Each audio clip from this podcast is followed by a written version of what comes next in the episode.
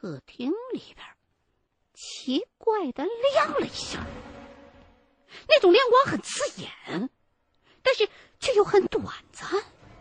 我甚至都没来得及分辨这光是从哪个方向打过来的，但是可以肯定，这是相机闪光灯发出的光。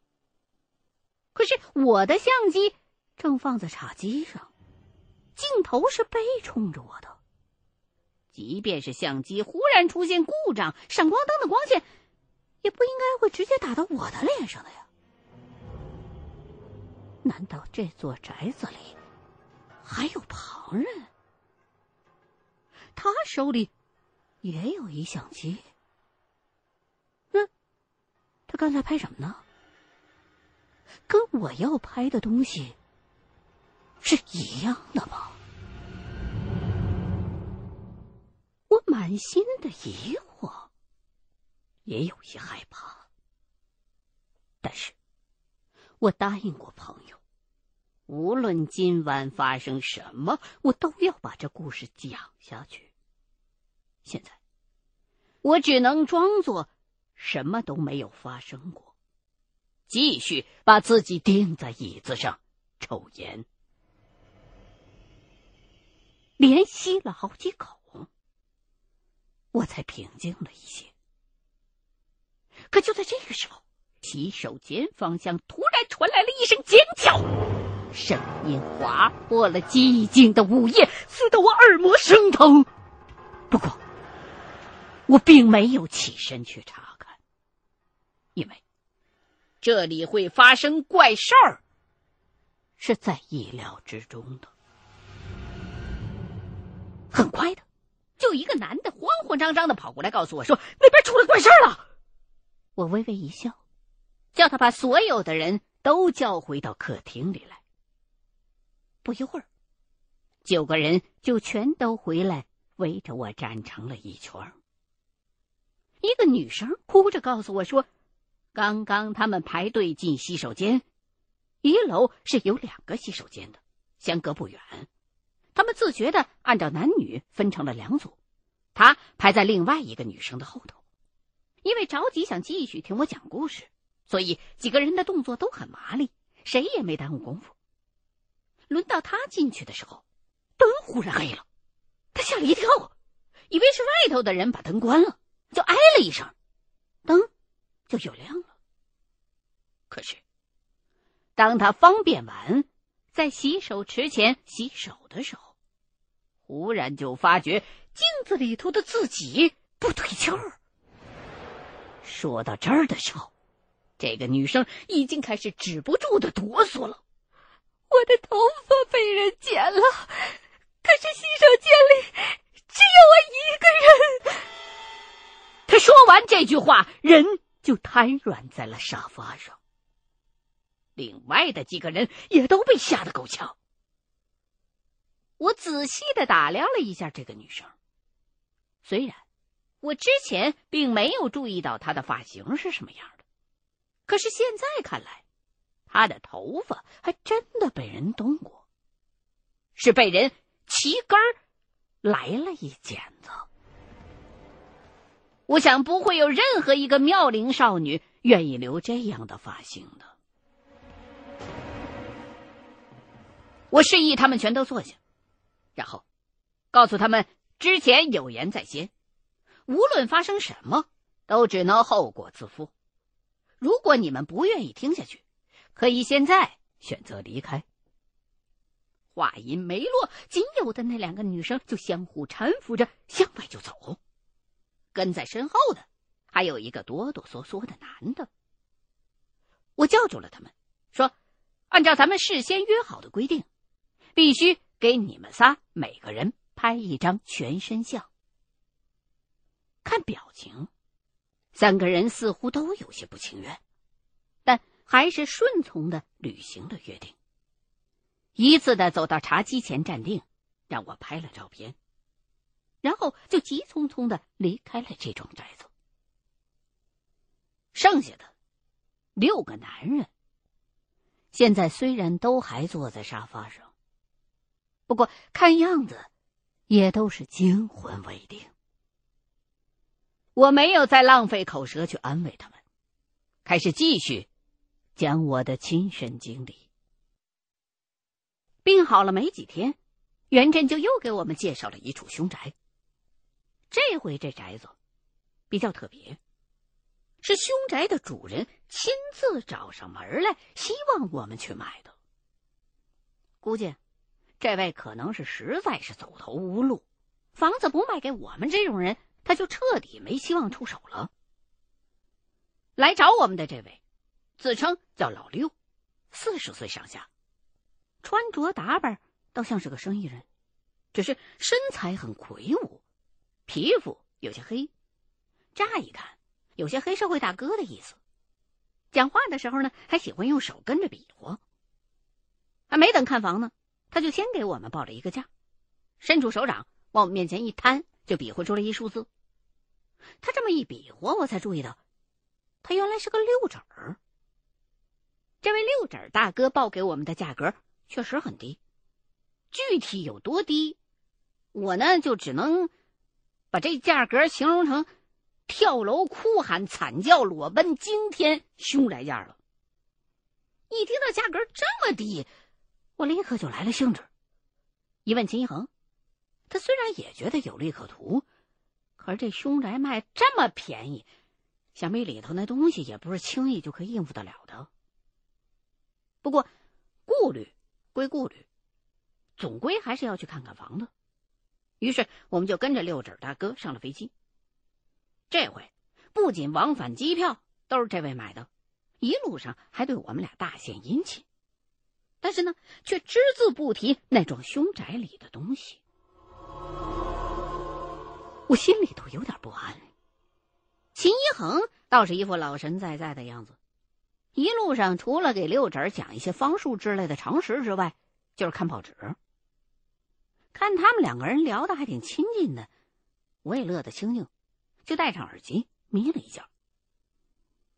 等到下了飞机，六指大哥就由打机场停车场取了车，直接开车送我们去了宅子。这凶宅的价格已经快低到土里头去了，所以呢我也就事先做好了面对一套破房子的心理准备。没成想，等到我真的站在了这幢房子的面前的时候，依然不敢相信面前的这一切全都是真的。这套宅子大得出奇，从外边估摸着，恐怕单就一层的面积就得有个将近六百平方米。这种规模的豪宅，我之前也只有在好莱坞电影里边才见过。整片庭院坐落在靠近山顶的位置，登临望远，整座城市尽收眼底。别墅的外墙有些斑驳，估计是太久没有人打理，但还是遮掩不住这宅子俨然的一派尊贵之气。估计当年建造的时候也是请了上乘的设计师来做的规划设计。这风格我还叫不上来，反正不是那种已经入了俗套的欧式或者法式。坦白说，我见过的别墅大大小小都算上也不少了，还真就没有一幢别墅能够这么吸引我的眼球了。这一下我心里边真是有点窃喜，这个价格买这种宅子跟白捡没什么区别了。现在就看秦一恒那边的态度了，只要他发话说好处理，我立刻就会把这房子给签下来，以免夜长梦多。只是当我看向秦一恒的时候，他却面色平静，波澜不惊，也没直接进宅子，而是先领着我和六指儿围着院墙绕了一圈，可是一直都没表态。六指在旁边一直跟着在说这宅子怎么怎么好，唾沫星子满天飞。我听着有点烦了，心说这么好你能白菜价卖给我们吗？就干脆直截了当的问这宅子里边东西到底怎么个闹法啊？六婶听见我问话，这才一拍大腿，装作是如梦初醒一般，开始给我们讲起了这座大宅的故事。据他说，这宅子之前是个大户人家的，对于那户人家的详细资料，他也并不了解。只是忽然有那么一天呢，这户人家里的一个年轻人找到他，要用很低的价格把房子卖给他。他呢，当时也在炒房，沪深京也有不少套房产，算是当地比较有名的一个炒房客了。面对主动送上门来的这块大肥肉，他一开始也有些顾虑，可是后来他明里暗里的打听了好久，也没查出来这宅子有什么不好的传闻来，所以他就乐呵的跟那年轻人签了过户手续了。签好了合同之后，那年轻人就又提出想要在这房子里边再住上一个星期，因为呢他正在准备出国的手续。六婶就觉得自个儿都已经占了人家这么大的便宜了，那就痛快答应吧。可是出乎他意料之外的是，就在这个星期当中，那个年轻人居然死在了这幢宅子里，而且他的家人也不明不白的消失了。六婶说，他是头一个发现死尸的，那场面极其的残忍。那个来找他的年轻人被分尸成了很多很多的块儿，整个大厅里边散落了一地。警察来了之后啊，拼了半天也没把这死尸给拼完整了。凶手的线索也毫无头绪，案子就这么一直悬着。他本以为自己吃到了天上掉的一块大馅饼，结果没想到反而是搬起石头砸了自己的脚。幸好这宅子的事儿，警方保密的很严实，并没有被传得满城风雨的。他寻思着，那缓一缓应该是可以出手的呀。可是不知道为什么，等了好几个月，觉得这事儿都差不多已经风平浪静了，他把这售房消息挂出去之后，没有一个来看房的，甚至连一个打电话来问的人都没有。最后他实在是心疼耗不起了，咬了咬牙，干脆自己住进来了，这样起码心理上还能平衡一些。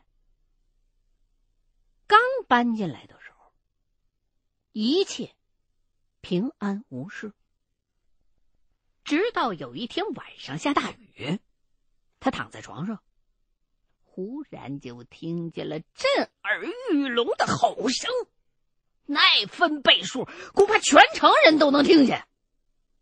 他以为是哪儿爆炸了还是打雷了，也没怎么在意，等到声停了就又睡过去了。可是第二天他进城问别人，谁也没听见这么大动静。六婶就以为难不成这宅子它离市区远，周围又没什么建筑，当时那雷声是在不远的地方就炸开了，所以他理所当然听得很真切，别人没听见。可是没想到，从打那天以后，每天晚上他都能听见那巨大的嘶吼声，无论晴天雨天。这下他开始害怕了，白天找了人来看，也没看出什么来。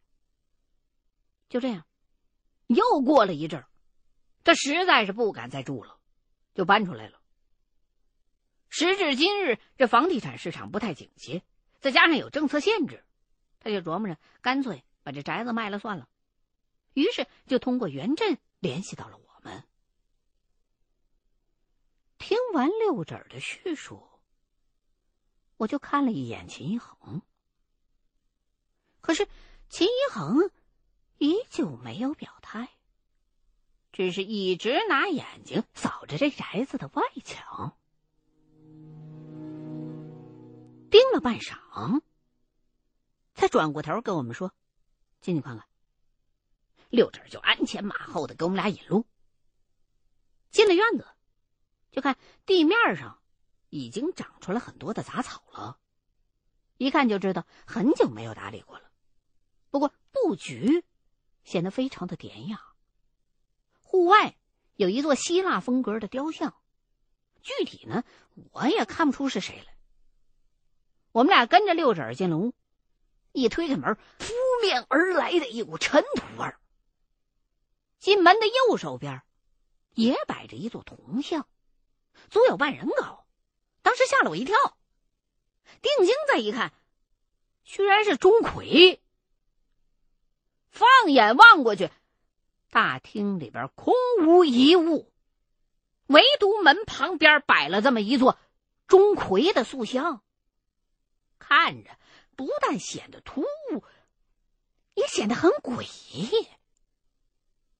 我就又扭头去看秦一恒，发现他还是没什么表情。我也就定了定神，继续跟着六婶在屋子里头转。